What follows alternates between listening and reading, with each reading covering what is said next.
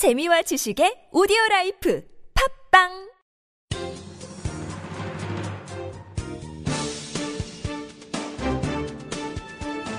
일간사설 사월 이십사일 금요일 경향신문 사설 십만 달러 의혹 신빙성 보태는 김기춘 거짓말. 김기춘 전 대통령 비서실장의 십만 달러 수수 의혹이 새로운 국면에 접어들었다.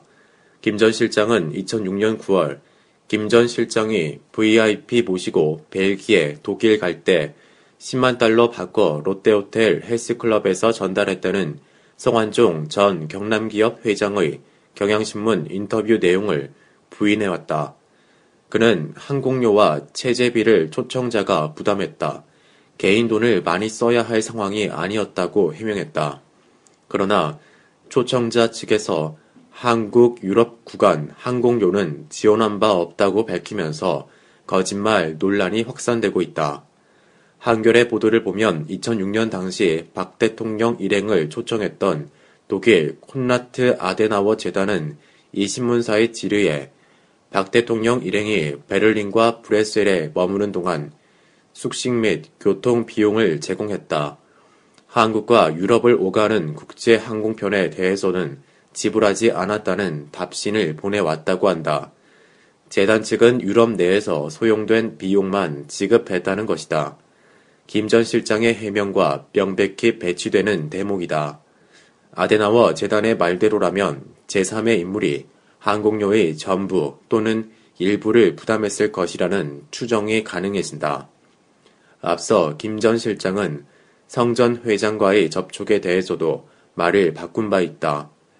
비서실장이 된 다음에는 성 전 회장을 만난 적이 없다고 했다가 접촉 사실에 대한 보도가 나오자 이천십삼년 십일월 육일 만찬을 한 사실을 인정했다. 성 전 회장과의 전화 통화 여부를 두고도 최근에 통화한 적이 없다고 밝혔으나 검찰의 통화 내역 분석 결과 최근 일년 사이 성 전 회장이 김 전 실장과 사십여 차례 통화를 시도한 정황이 포착됐다. 계속되는 거짓말은 성 전 회장이 제기한 십만 달러 수수 의혹의 신빙성을 보태주고 있다. 김 전 실장은 자신을 둘러싼 의혹이 눈덩이처럼 커져가는데도 진실을 고백하기는커녕 오만한 모습만 보이고 있다. 그는 지난 십구일 갑자기 일본으로 출국해 도피성 출국 논란을 빚었다. 이튿날 오후 귀국하기는 했지만 납득하기 어려운 행태이다. 거액의 불법 자금을 수수했다는 의혹을 받는 인사가 특별한 이유 없이 해외로 나간다면 어떠한 반응을 야기할지 모르는가. 출국 금지 대상자가 아니라는 점을 만방에 자랑이라도 하고 싶었던 것인가. 김 전 실장은 이제라도 모든 사실을 가감없이 털어놓고 검찰 수사를 자청하는 게 옳다. 검찰 또한 성환종 측근 잡는 일에만 몰두하지 말고 성환종 리스트의 본질에 접근하기 바란다. 김 전 실장의 혐의가 갈수록 짙어지는데도 오불 관원하는 검찰이 보기 민망하다.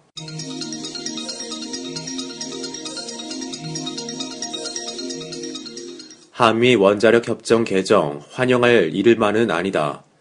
한국과 미국이 그제 타결한 원자력 협정 개정 협상에 대해 국내 평가는 대체로 긍정적이다. 미국이 그동안 고수해왔던 농축, 재처리 포기라는 골드 스탠더드 조항을 포함하지 않고 제한적으로나마 우라늄 저농축과 사용 후 핵연료 재활용의 길을 열어준 내용을 평가한 데 따른 것으로 보인다. 칠레를 방문 중인 박근혜 대통령이 정부의 삼대 중점 추진 분야인 사용 후 핵연료의 효율적 관리, 원전 연료의 안정적 공급, 원전 수출 증진 등을 중심으로 실질 국익이 최대한 반영됐다고 말한 것도 그런 맥락에서다. 원전 기술을 절대적으로 미국에 의존했던 천구백칠십사년 체결한 기존 한미 원자력 협정이 세계 오위의 원전 강국으로 성장한 지금의 한국 원전 산업에 걸림돌이 돼서는 안 된다는 지적은 일견 타당해 보인다. 새 한미 원자력 협정을 불평등 협정 개선과 에너지 주권 확보 차원에서 본다면 나름대로 이해할 만한 부분도 없지 않을 것이다. 문제는 국내 원자력 산업과 정책에 있다. 새 한미 원자력 협정을 마냥 반길 수만은 없는 중요한 요소들이 숨어 있기 때문이다. 농축과 제철이는 핵무장을 한다는 의심과 위험성 논란에서 자유로울 수 없는 사안이다. 특히 한미 양국이 공동 연구 중이라는 파이로 프로세싱, 사용 후 핵 연료 건식 재처리는 세계적으로 실패한 기술로 평가되는 고속 증식로를 전제한 것이다.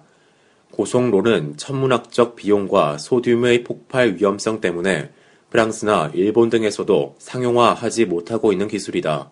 따라서 고속로 없는 파이로 프로세싱은 고비용으로 핵 폐기물을 만드는 것이나 다름없다. 사용 후 핵연료 처리는 매우 중대하고 어려운 문제다. 신중하게 다뤄져야 하고 민주적 공론화 과정을 거치는 게 필요하다. 정부도 사용 후 핵연료 공론화위원회를 설치해 나름대로 공론화를 시도해왔다. 하지만 의견 수렴 과정이 형식적이고 성과도 지지부진하다는 비판을 받고 있다. 이런 상황에서 한미 원자력 협정 개정을 빌미로 정부가 섣부르게 사용 후 핵연료 정책을 재처리 쪽으로 밀어붙이려 해서는 안 된다. 정부의 원자력 확대 및 수출 정책도 문제가 있다.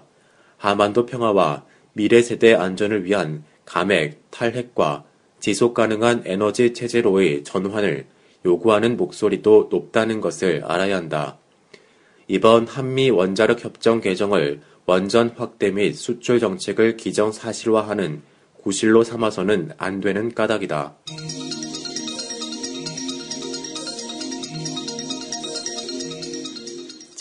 자산시장만 들쑤신다고 경제가 살아날까?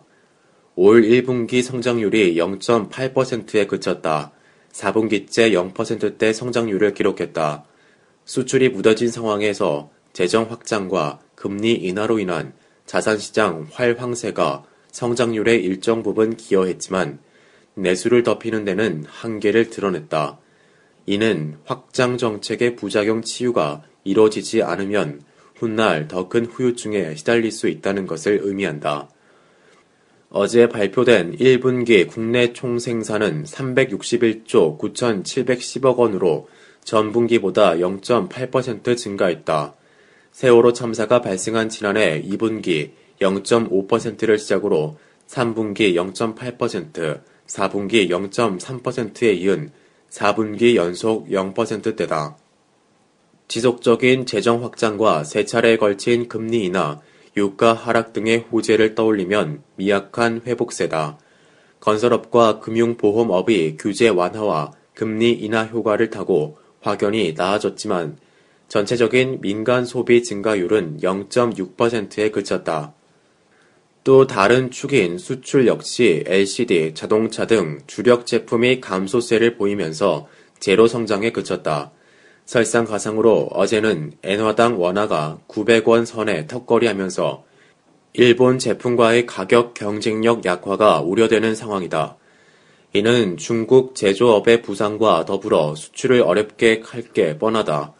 내수와 수출이 모두 무뎌진 점을 감안하면 저성장 추세는 당분간 불가피해 보인다.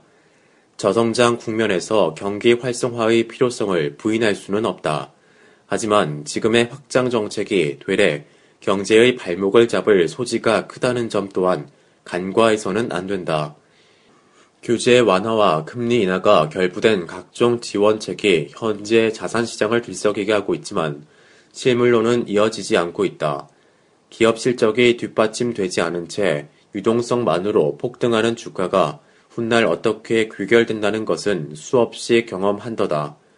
한계 기업들은 저금리와 자산 가격 상승 수혜를 누리면서 생존을 연명하고 있다. 이래서는 경제가 회복됐다고 말할 수 없다. 가계는 또 어떤가? 금리 인하가 대출금 이자 비용을 낮춰준 것은 사실이지만 한편으로는 전월세가 상승 등으로 이어지면서 소비를 위축시키고 있다. 가계의 가처분 소득 증대를 위한 임금 인상 정책은 재계의 반발에 빌려 표류하고 있다. 이런 측면에서 정부는 확장 정책의 그늘을 보다 명확히 인식할 필요가 있다. 되풀이 얘기하지만 현재는 과거처럼 자산시장 활황만으로 경제가 살아나지 않는다. 아베 총리의 일본이 양적 완화와 엔저 정책으로 부동산 주가가 뛰고 대기업 수출은 늘었지만 중소기업과 서민들의 삶은 나아진 게 없다는 것은 우리에게 시사하는 바 크다.